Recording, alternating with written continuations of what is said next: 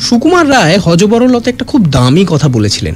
তিনি বলেছিলেন যে, বয়স যদি শুধু বেড়েই যায়, তাহলে তো গেছি। মাঝে মাঝে তাই সুযোগ বুঝে বয়সটাকে ঘুরিয়ে দিতে হয়। তখন আর বয়স বাড়তে থাকে না, কমতে থাকে। Radio Mirchi ninety eight point three F M Mirchi Somak আপনার সাথে। আর গতকালকের দিনটা কিন্তু এই কথাটাই বারবার মনে করিয়ে দেয়। গতকাল মানে ফোরটিন্থ নভেম্বর চিলড্রেন্স ডে শিশু দিবস, আর সেই শিশু দিবসেই আমাদের তরফ থেকে একটা বিশেষ গিফট অন সানডে সাসপেন্স সমস্ত শিশুদের জন্য মানে যারা প্রকৃত শিশু, তাদের জন্য তো বটেই। কিন্তু এই যে আমরা, আমাদের বয়স বাড়ছে, আর যত বয়স বাড়ছে, তত এটা আপনি ডেফিনেটলি রিয়েলাইজ করছেন যে আপনার মনের ভেতর যে শিশুটা রয়েছে সেই শিশুটা কিন্তু প্রকৃত শিশুর থেকেও বেশি শিশু। তাই এই সমস্ত শিশুদের জন্য আজকে সানডে সাসপেন্সে ছোট ছোট দুটো মজার গল্প ছোটদের জন্য, তারপরে একটা বলা যেতে পারে স্ট্যান্ডার্ড সাইজ গল্প। তাই আজকে সানডে সাসপেন্স একটু special of course children's day special on Sunday suspense তিন তিনটে গল্প আপনার জন্য। Radio Mirchi ninety point three F M আমি মির্চি সোমক আপনার সাথে, আর শুরু হচ্ছে Sunday suspense it's hot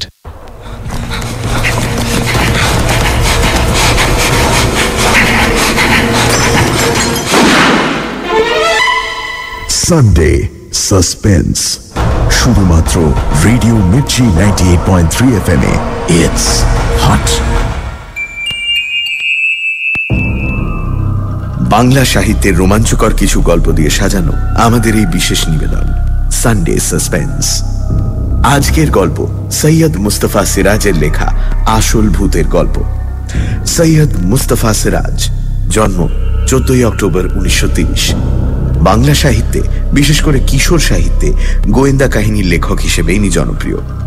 colonel রহস্য কাহিনী লিখতে শুরু করেন বড়দের জন্য। তারপর আনন্দমেলার সম্পাদক কবি নীরেন্দ্রনাথ চক্রবর্তীর অনুরোধে লেখেন কিশোরদের জন্য কর্নেল কাহিনী। এছাড়া শুকতারা আনন্দমেলা, পক্ষীরাজ, সন্দেশ ইত্যাদি পত্রপত্রিকায় লিখেছেন অনেক ছোটদের গল্প। বহুদিন আনন্দবাজার পত্রিকার সঙ্গে যুক্ত ছিলেন। বেতারের জন্য অনেক নাটক লিখেছেন একসময়। চৌঠা সেপ্টেম্বর দু হাজার বারো সালে তার মৃত্যু হয়। আসল ভূতের গল্প। এই গল্পটি আমরা নিয়েছি দেশ পাবলিশিং থেকে প্রকাশিত নিঝুম রাতের আতঙ্ক এই বইটি থেকে। প্রধান চরিত্রে গল্পকার ও পদ। গল্প পাঠে ও গল্পের সূত্রধার দ্বীপ শুরু হচ্ছে আসল ভূতের গল্প।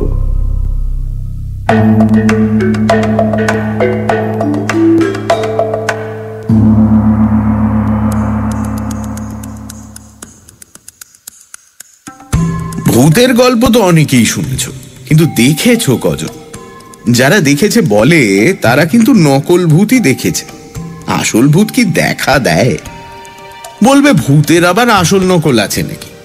আলবাত আছে। যেমন ধরো, দুপুর রাতে পাঁচিলের ধারে হঠাৎ দেখলে ঘোমটা পরে কে যেন দাঁড়িয়ে রয়েছে। ভীষণ ভয় পেয়ে চেঁচামেচি করে ঘরে ঢুকলে। তখন বাবা গিয়ে দেখলেন পিসি দিনে কাপড় শুকোতে দিয়েছিলেন তারে। তোলা হয়নি। বাতাস বইছিল জোরে। কাপড়টা উড়ে গিয়ে জবা গাছের মাথায় জড়িয়ে গেছে। আর তাই দেখে হঠাৎ ভূত ভেবে বসে আছো। এই হলো নকল ভূত। নকল ভূত আমিও কি কম দেখেছি? কিন্তু সে গল্প শুনে লাভ নেই, আমার বোকামি ধরা পড়বে। তোমরাও হেসে খুন হবে। নিজের বোকামির কথা কি কেউ বলতে চায়? আমি একবার একটা আসল ভূত দেখেছিলাম। একেবারে নির্ভেজাল, আদি, অকৃত্রিম ভূত। সেই ভূতের গায়ে অনায়াসে বিশুদ্ধ এবং টাটকা বলে লেবেল নেটে দেওয়া যায়।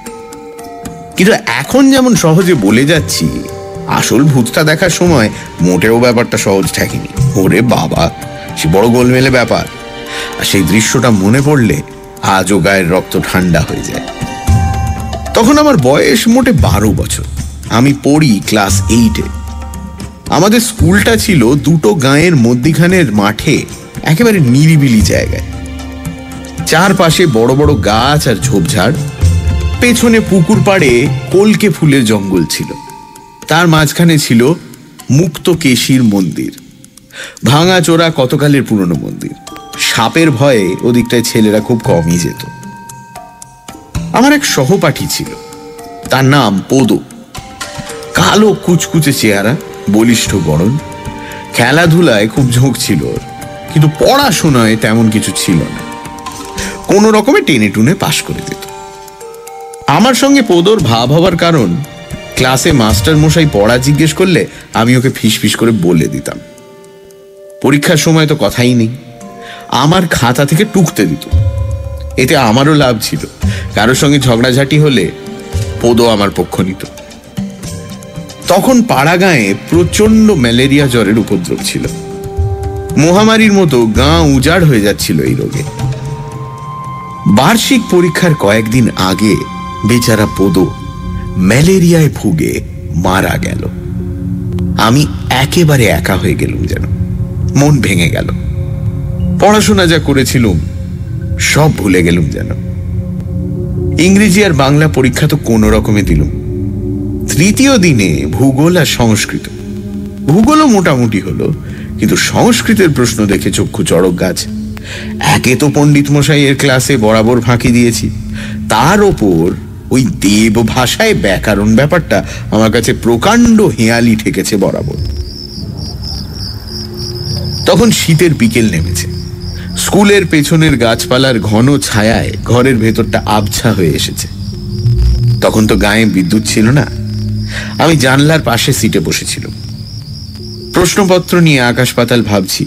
হঠাৎ চোখের কোনা দিয়ে দেখলুম হ্যাঁ? সেই বোধই বটে। পরনে খাকি হাফ প্যান্ট, গায়ে ময়লা একটা শার্ট, জানলার বাইরে ঝোপের কাছে দাঁড়িয়ে আছে। এবং আমার দিকে তাকিয়ে চোখের ইশারা করছে। প্রায় চেঁচিয়ে উঠেছিলুম আর কি। ভয়ে নয়, আনন্দে। কিন্তু তক্ষুনি মনে পড়ে গেল পোদো তো মারা গেছে। আর অমনি সারা শরীর হিম হয়ে গেল। ভয়ে চোখ বুঝে ফেলল। সংস্কৃতের পরীক্ষা পণ্ডিত মশাই নিজেই গার্ড দিচ্ছিলেন ঘরে। বললেন ও কি রে তপু ধ্যান করছিস নাকি হ্যাঁ? চোখ খুলে কাঁচুমাচু করে মুখ খুললাম। "প- প- প- প- প- পোদো স্যার। পদো? পদোর জন্য শোক প্রকাশ করছিস হ্যাঁ? এই বলে পণ্ডিত মশাই আকর্ণ হাসতে লাগলেন। ঘর শুদ্ধ ছেলেরাও আমার দিকে তাকিয়ে হাসাহাসি শুরু করল। পণ্ডিত মশাই তারপর হাসি থামিয়ে বললেন বন্ধুর জন্য শোক প্রকাশ পরে হবে বুঝেছ? পণ্ডিত মশাই কিন্তু ভীষণ রাগী মানুষ। দেয়ালে মাথা ঠুকে দিতেন নয়তো কান ধরে মাছ করাতেন। এমনি সব শাস্তি দিতেন আমাদের। তাই আর ওকে কিছু বলতে সাহস হলো না। লেখার ভান করলুম। কিন্তু মনে অস্বস্তি আবার একটু পরে চোখের কোনা দিয়ে জানলার বাইরে তাকালুম।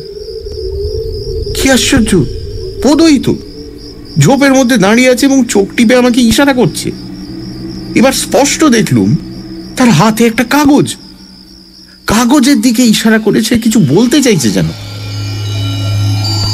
কাঁপতে কাঁপতে বললুম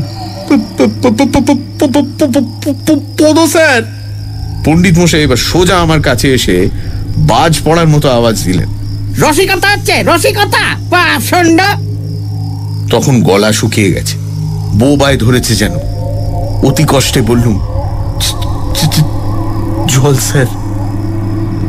ক্লাসে ছাত্রদের জল খাওয়ানোর কোনো ব্যবস্থা ছিল না। বাইরে টিউবওয়েলে গিয়ে খেয়ে আসতে হতো। টিউবওয়েলটা ছিল খেলার মাঠের এক কোনায়। পণ্ডিত মশাই দাঁত মুখ খিঁচিয়ে বললেন, জল খাবে তো পদ পদ করছ কেন, মূর্খ? যাও গিয়ে জল খেয়েছো বাইরে গেলুম। কোথাও কেউ নেই। পরীক্ষার সময় আজকালকার মতো তো গার্জেনরা তখন স্কুলের আনাচে কানাচে গিয়ে দাঁড়িয়ে থাকতো না। ভয়ে ভয়ে টিউবওয়েলের কাছে গিয়ে সেই ঝোপটার দিকে তাকালো। না, কেউ নেই তো ওখানে?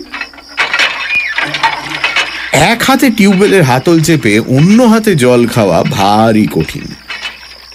হঠাৎ মনে হলো, হাতলটা কেউ যেন চেপে দিচ্ছে। গল করে জল পড়তেও দেখি।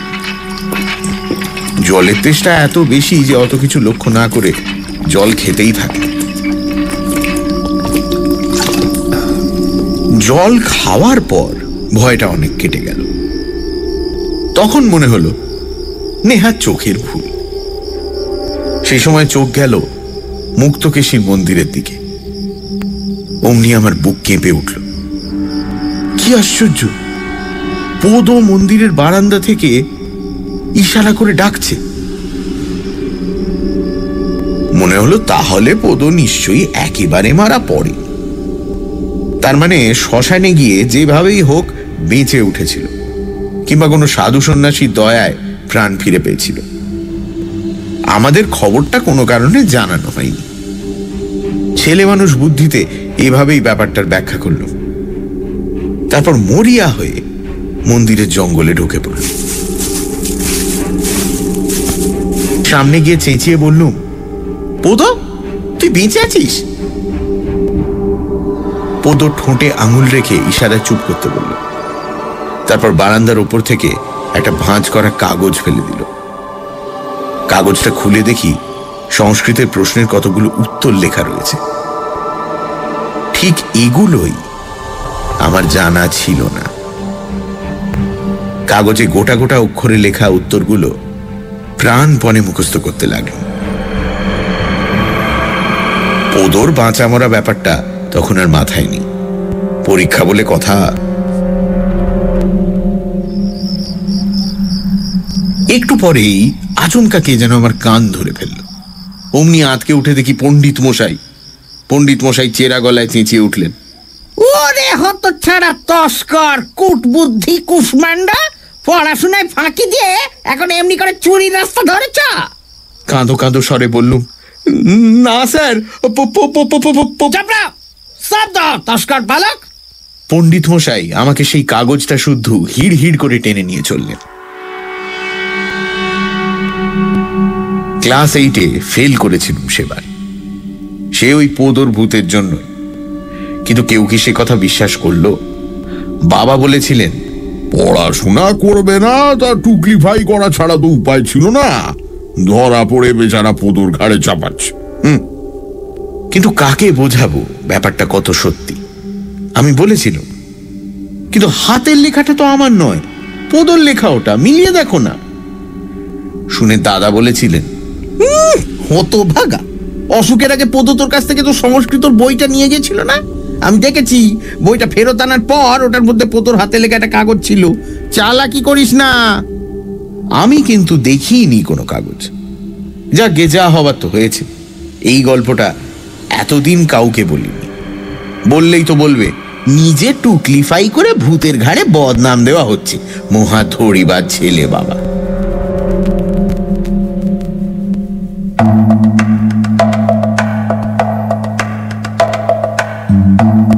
শুনছিলেন আসল ভূতের গল্প। রচনা সৈয়দ মুস্তফা সিরাজ।